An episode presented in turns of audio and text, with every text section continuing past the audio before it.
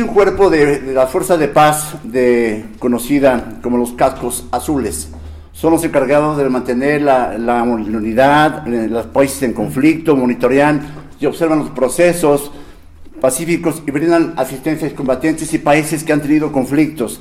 Actúan por mandato directo del Consejo de las Naciones Unidas, de la ONU y están constituidos por miembros de los cuerpos militares y cuerpos policiales de los países que la integran. Tienen un distintivo muy particular que son los cascos azules que portan a los lugares que van. Eh, podemos ser, hemos visto eh, ahí eh, cascos azules en Irán, en Irak, en toda esa serie del Medio Oriente.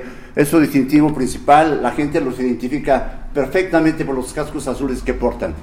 Por otro lado, los miembros integrantes del Comité de Internacional de la Cruz Roja, quienes tienen la misión de humanitaria de proteger la vida y la dignidad de las personas, de las víctimas de los conflictos armados también y de otras situaciones de violencia, se caracterizan por portar una bandera blanca con una cruz roja que los distingue, que la llevan y la portan en sus uniformes y en todos los vehículos que utilizan para llevar a cabo su labor humanitaria. Por su parte, hay un, hubo un movimiento de simpatizantes del movimiento hippie por ahí de los años 60, 70 en, Norteamérica, que se caracterizaban por un modo psicodélico de vestir, el uso de cabello largo, desarreglado, despeinado. Tenían un, símbolo que era el símbolo de la paz y el amor y que significaba literalmente una N y una D que quería decir desarme nuclear, que significan este, no más guerra, no más conflicto, queremos paz, queremos amor, y esos eran sus distintivos y características. Vemos que estos, estos movimientos, estos, eh, estas instituciones tienen una característica de identidad. Pero si trasladamos esto al ámbito espiritual, podríamos preguntarnos cómo es que podríamos distinguir a los cristianos. ¿Cómo es que podríamos eh, identificarlos en el mundo? ¿Cuál sería su distintivo? ¿Cuál sería su característica principal? cómo, cómo, podríamos saber que alguien es cristiano si que tuviera un signo exterior o un, o un símbolo de filiación como creyente en Cristo? Y no estoy hablando de que las personas que portan un, un, pez en el coche o que ponen un crucifijo colgado al retrovisor, lo digo con mucho respeto para quienes lo puedan hacer de esa forma, sino que estoy hablando de un distintivo inequívoco que ponga de manifiesto que en realidad son discípulos o seguidores auténticos de Cristo. Bueno, de eso se trata esta predicación. Así que, bienvenidos y les pido que prestemos atención para que podamos sumergirnos y concentrarnos en la sabiduría y el poder de la palabra de Dios. Pero antes permítame pedir la ayuda de Dios porque la necesito. Vamos a orar. Señor Víctor Padre Celestial, te damos muchas gracias, Dios. Primeramente porque nos permites la vida esta mañana, porque nos has permitido despertar y en tu misericordia y tu gracia nos permites estar aquí. Ayúdanos, Señor, a, ser consecuentes con lo que decimos, con lo que enseñamos. Ayúdanos, Padre, a ser aquellos siervos que te sirvan, que te honren que te glorifiquen. Ayúdanos, Señor, a que tú seas el que hable esta mañana que no sea yo, Señor, que seas tú, que uses tu palabra, que uses tu espíritu, para que mis hermanos, para que los amigos que están escuchando esto puedan ser impactados por la verdad de tu evangelio. En el nombre precioso de Cristo Jesús te lo pido, te lo ruego y te damos gracias también. Amén. Vamos a orar. Ya oramos, lectura del texto. Vamos a leer nuestro texto, Juan 13, 31 al 35. Lo van a ver ahí en, en sus pantallas. Entonces, cuando hubo salido, dijo Jesús, ahora es glorificado el Hijo del Hombre y Dios es glorificado en él. Si Dios es glorificado en él, Dios también le glorificará en sí mismo y enseguida le glorificará. Hijitos, aún estaré con vosotros un poco. Me buscaréis, pero como dije a los judíos, así os digo ahora a vosotros, a donde yo voy, vosotros no podéis ir. Un mandamiento nuevo os doy, que os améis unos a otros como yo os he amado, que también os améis unos a otros. En esto conocerán todos que soy mis discípulos, si tuvieres amor los unos con los otros. Vamos a ver que el punto principal de nuestro eh, tema de hoy es, Dios quiere que entendamos que los verdaderos ciudadanos del reino tienen un amor genuino por su rey y por los hermanos de la fe. Dios quiere que entendamos que los verdaderos ciudadanos del reino tienen un amor genuino por su rey y por los hermanos de la fe. Y vamos a dividir nuestro estudio en tres puntos. Un nuevo comienzo, un nuevo mandamiento y un nuevo distintivo.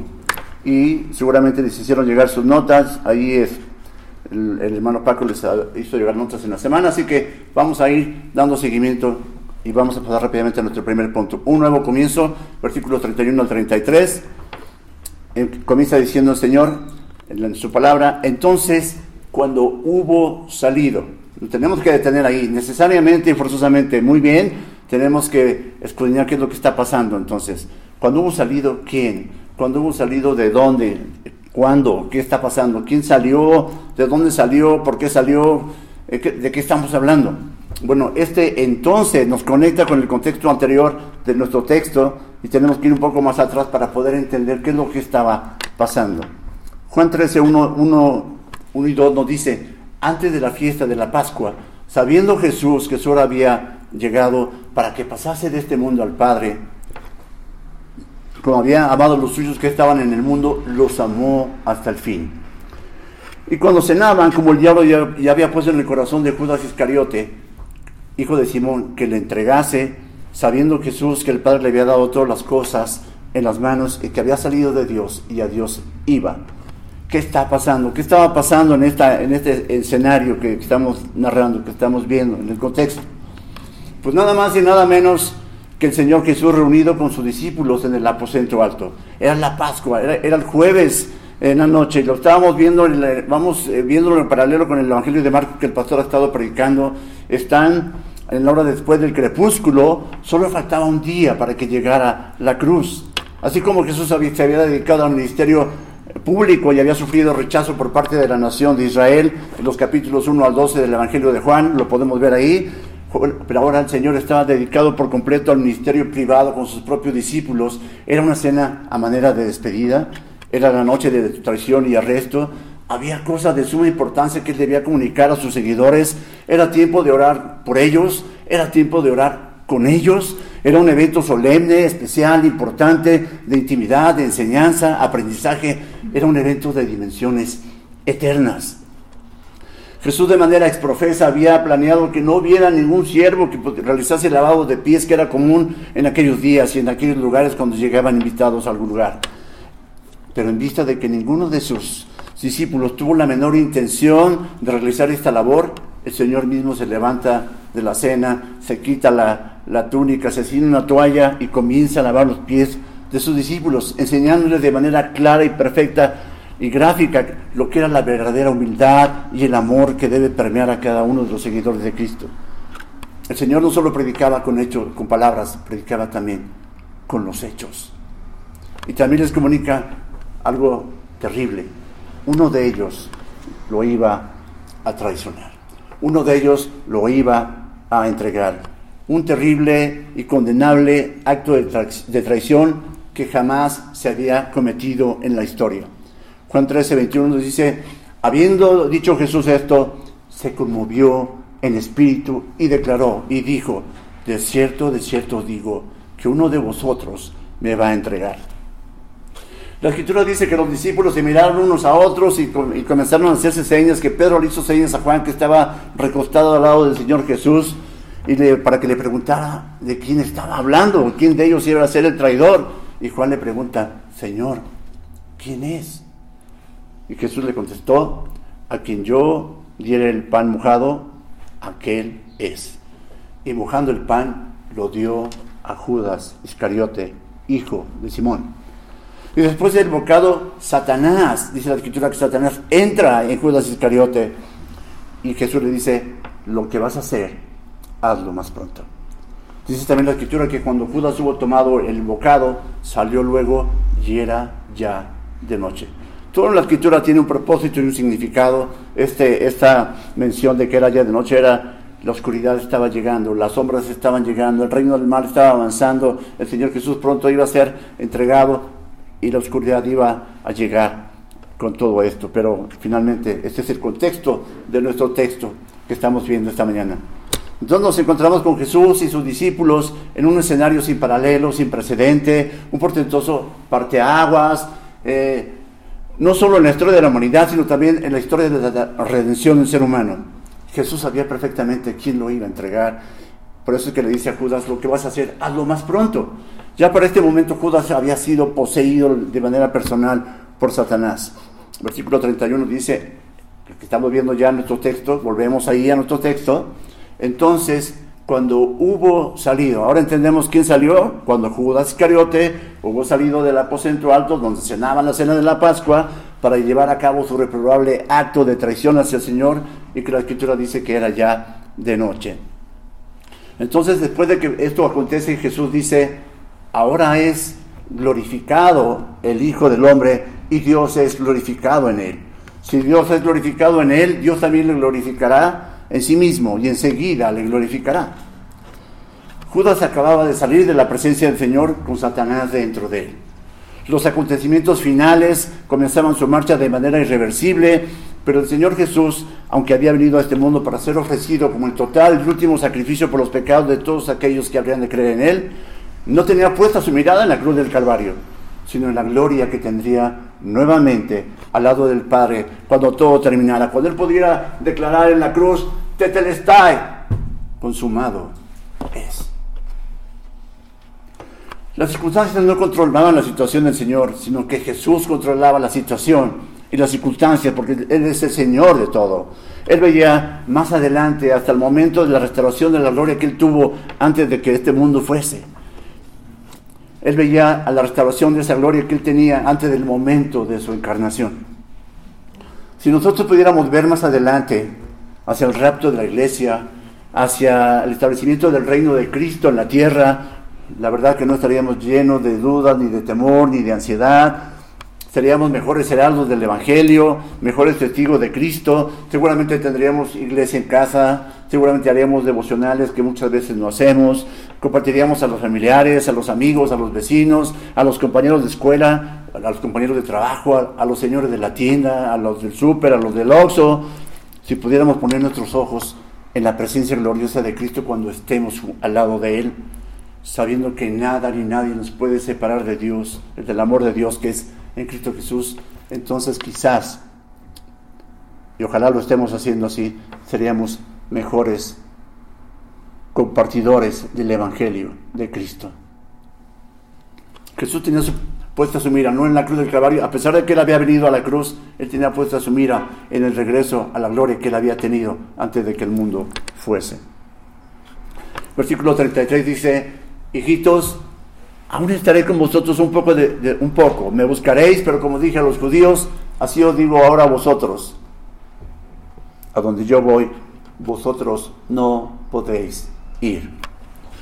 El Señor Jesús entendiendo la situación y la prueba por la que sus discípulos iban a atravesar, les habla con mucha ternura y les dice, hijitos, hijos míos, amados, les recuerda su filiación, ellos, que ellos puedan sentir su amor, su protección, su cuidado, les recuerda que ellos necesitan tener presente eso, lo que se avecinaba iba a poner a prueba a cada uno de ellos, necesitaban estas palabras de amor, ternura y certeza de que eran hijos de Dios, solo uno se había perdido, el hijo de prisión, ese era Judas Iscariote y él ya había salido de ahí. Juan 1.12 nos recuerda y nos dice, mas a todos los que le recibieron, a los que creen en su nombre, les dio potestad de ser hechos hijos de Dios. Aún estaré con vosotros un poco, les dice, hijitos, aún estaré con vosotros un poco.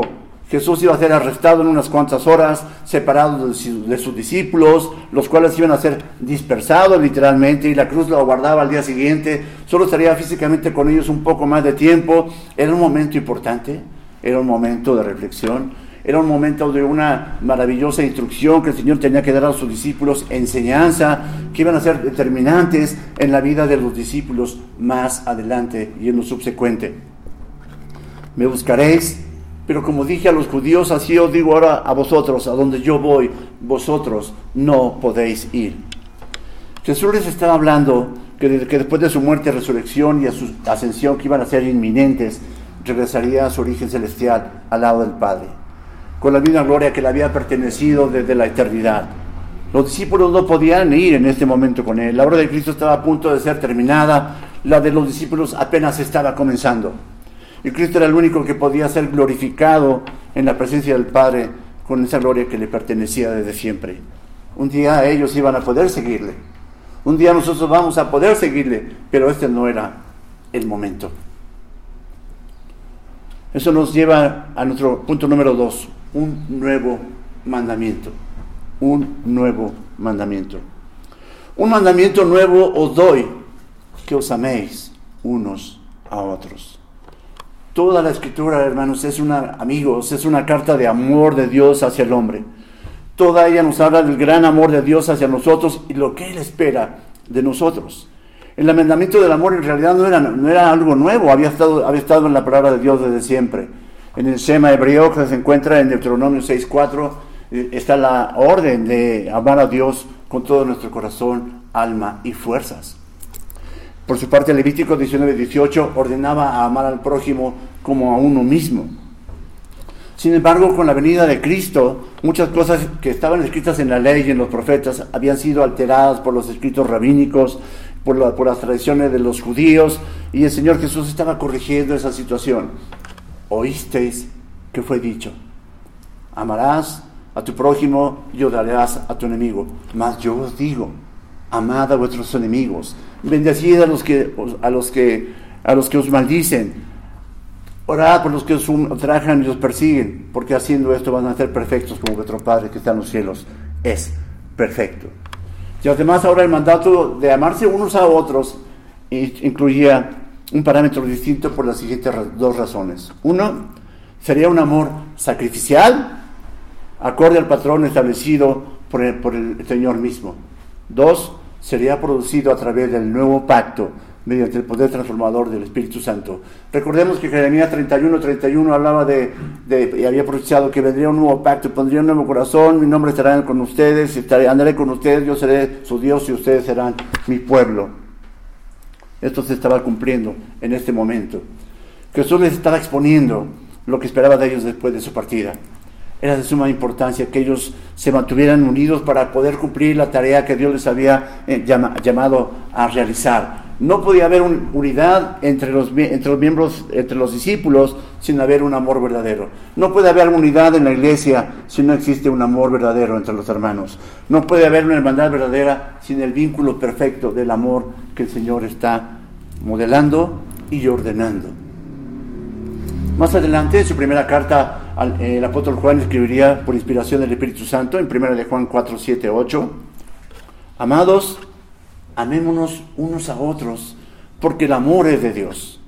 Todo aquel que ama es nacido de Dios y conoce a Dios. El que no ama no ha conocido a Dios, porque Dios es amor. El apóstol Pablo su carta a la iglesia de Galacia dice, mas el fruto del Espíritu es amor. Y comienza diciendo amor, gozo, paz, paciencia, pero la primera característica del fruto del Espíritu en Gálatas, de acuerdo al, Espíritu Santo, que es el autor intelectual de la carta a los Gálatas, es la primera manifestación es amor. La empresa que habrían de llevar a cabo los discípulos no iba a ser de ninguna manera ni fácil ni sencilla. Iban a encontrar mucha oposición en el mundo, no solo en contra de su Señor y su Maestro, no solo en contra de ellos mismos, sino también en contra de su mensaje. Y aunque en este momento no lo sabían, a todos ellos les iba a costar la vida. Y este es el asunto, ya que si entre ellos no tenían un amor verdadero que le diera identidad, unidad, fuerza, servicio voluntario y disposición incondicional al sacrificio, estaban destinados al fracaso de la tarea encomendada. Pero ellos supieron de propia voz de su, de su maestro que la misión que lo había traído a la tierra fue motivada, motivada por el más grande amor de todos, porque de tal manera amó Dios al mundo que ha dado a su Hijo unigénito para que todo aquel que en Él cree no se pierda, mas tenga vida eterna. Un mundo malvado, un mundo pecaminoso, eh, que, se encontraba y actualmente también se encuentra en rebelión contra Dios. El nuevo mandamiento dado por el Señor tenía el objetivo de afirmar los corazones de los discípulos. Faltaban solamente unas horas para que Jesús fuera injustamente arrestado. Y como Decía el pastor Josué en, la predicación del domingo anterior, y lo cito textualmente, para que el Señor fuera tomado en las manos asquerosas de hombres pecadores y malvados, y el Señor permitió esto solamente por una razón, por amor. Nada más. No hay otra explicación. El Señor dice, como yo os he amado, que también os améis unos a otros.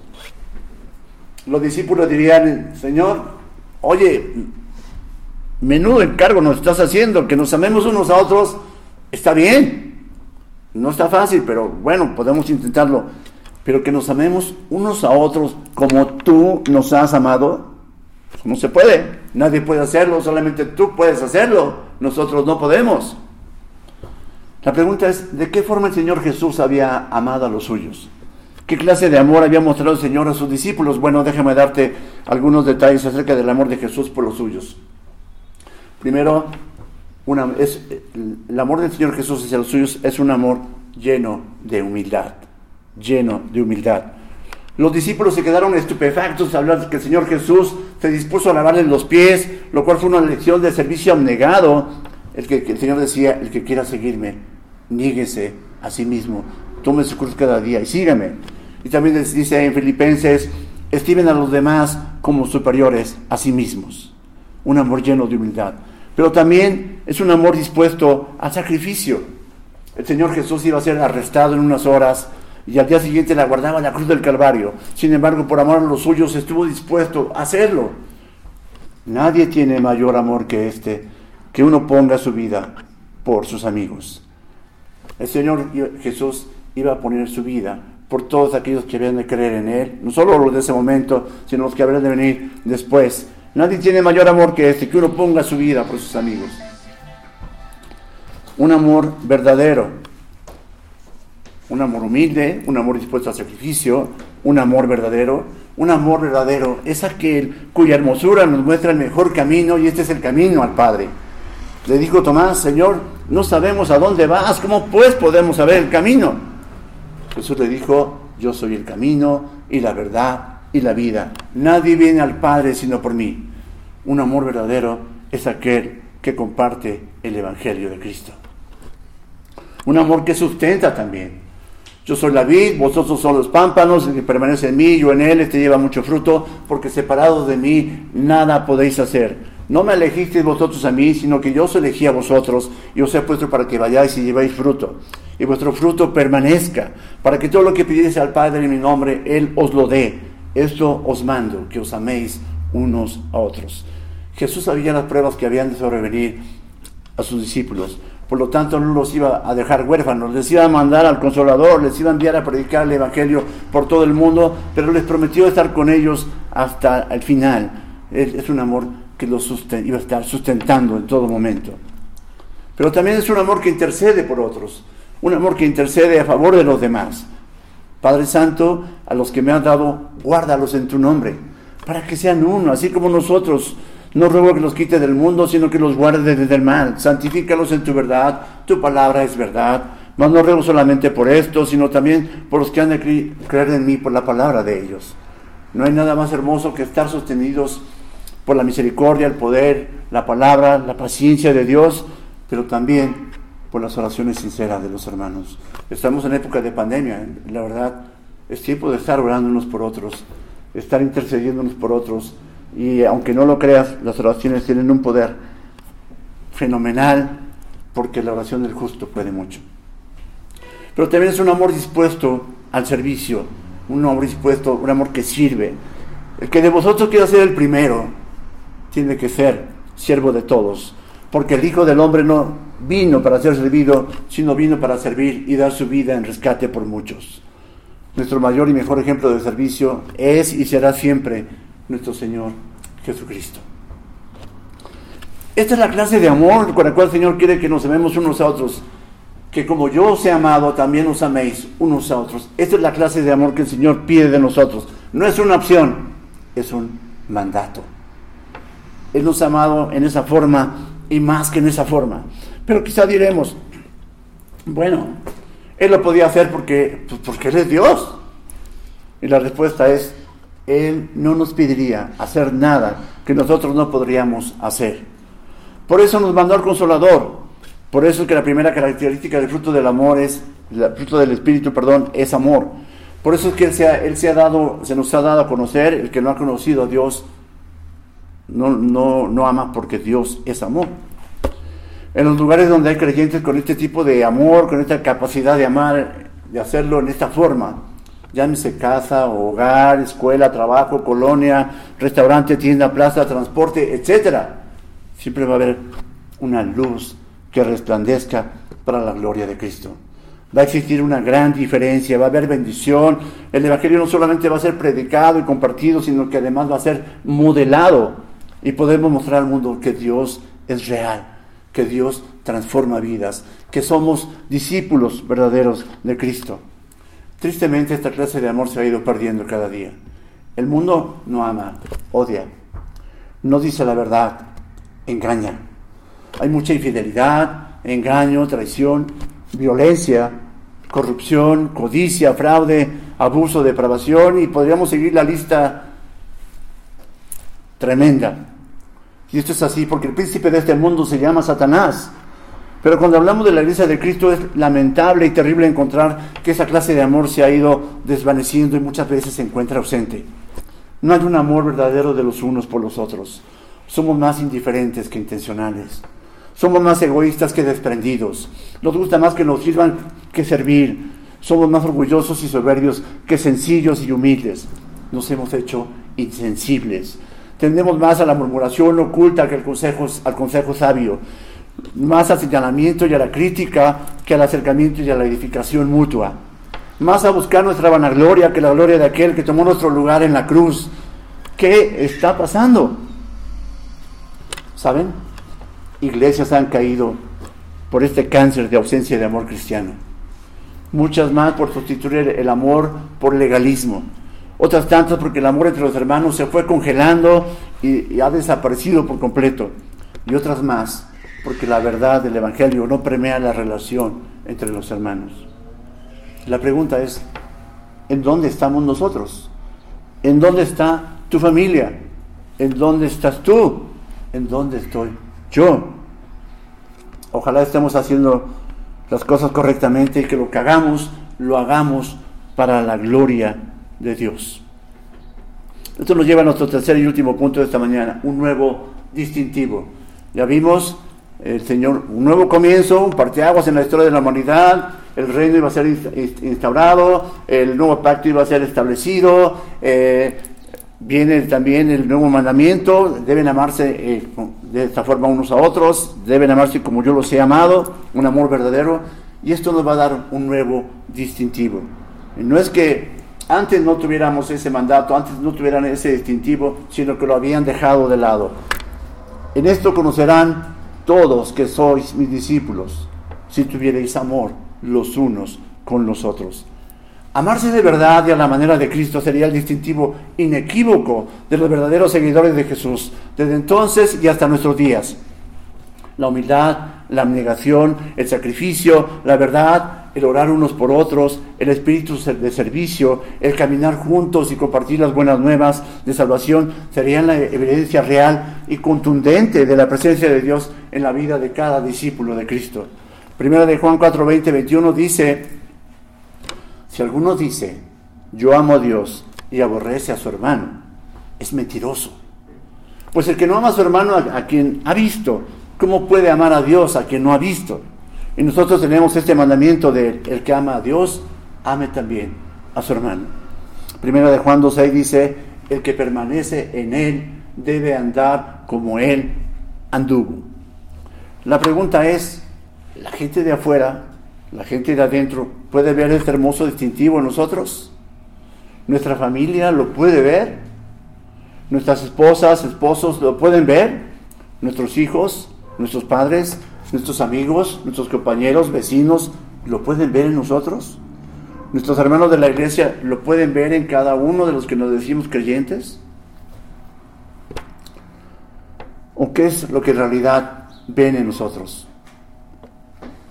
una iglesia llena del amor de Cristo va a ser un gran luminar donde quiera que se establezca. Y la iglesia no es este lugar, la iglesia no son las paredes de este lugar. La iglesia eres tú, a donde quiera que vas.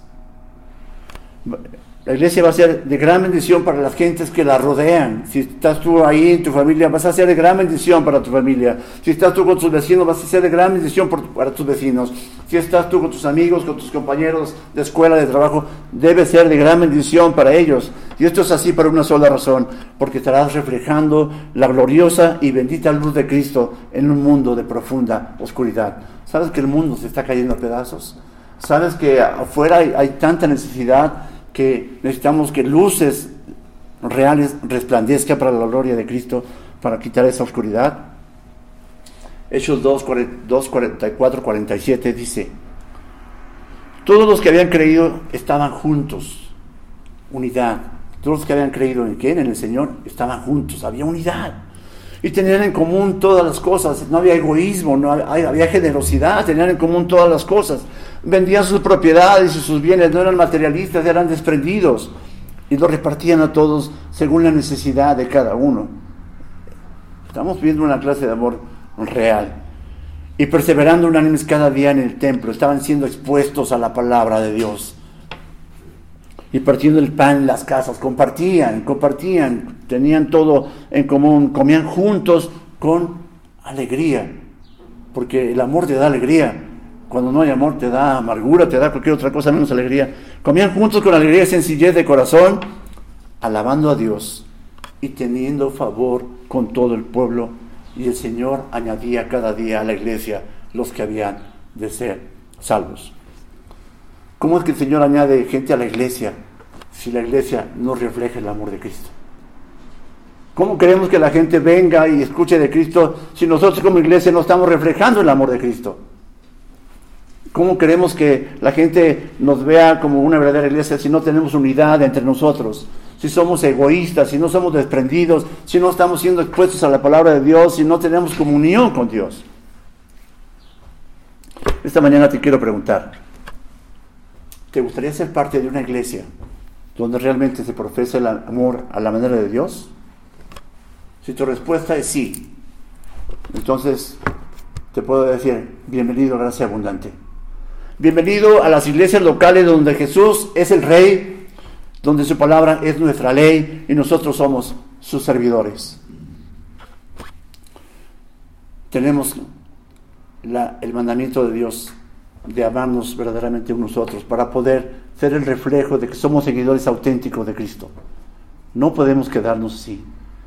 No es una opción, es un mandato, es algo que tenemos que hacer, es algo que debemos hacer, es algo que Dios requiere que hagamos. La tarea que nos ha dejado encomendado de ir a predicar el Evangelio a todo el mundo y a todas las naciones, no la podemos llevar a cabo si no amamos al Señor y si no amamos a los hermanos. ¿Cómo podemos concluir esta predicación? Bueno, Dios quiere que entendamos que los verdaderos ciudadanos del reino tienen un amor genuino por su rey y por los hermanos de la fe. Él no solo nos ha mandado, sino que además nos ha modelado la clase de amor que debemos tener entre nosotros como discípulos de Cristo. Él quiere que esa clase de amor que Él tuvo para con nosotros sea el distintivo que nos identifique como parte de su iglesia y que nos ayude en la tarea de compartir el Evangelio a todo el mundo. No tenemos un casco azul, no tenemos una cruz roja en, nuestros, en nuestros uniformes, no portamos una insignia exterior, pero si portamos un corazón que lata por la obra y el amor de Dios, entonces vamos a ser plenamente identificados como ciudadanos del reino, como hermanos en Cristo, como miembros de una iglesia que predica a Jesucristo como su Señor y Señor, como su Salvador y Señor. Él quiere que verdaderamente seamos luz en este mundo para que los hombres vean nuestras buenas obras y glorifiquen a nuestro Padre que está en los cielos. Déjame terminar con esto. Y esta mañana te quiero dejar con esta pregunta. ¿Eres tú parte de esto? Seguramente tú tienes la respuesta. Vamos a orar. Bendito Padre Celestial, alabado y bendito sea Dios.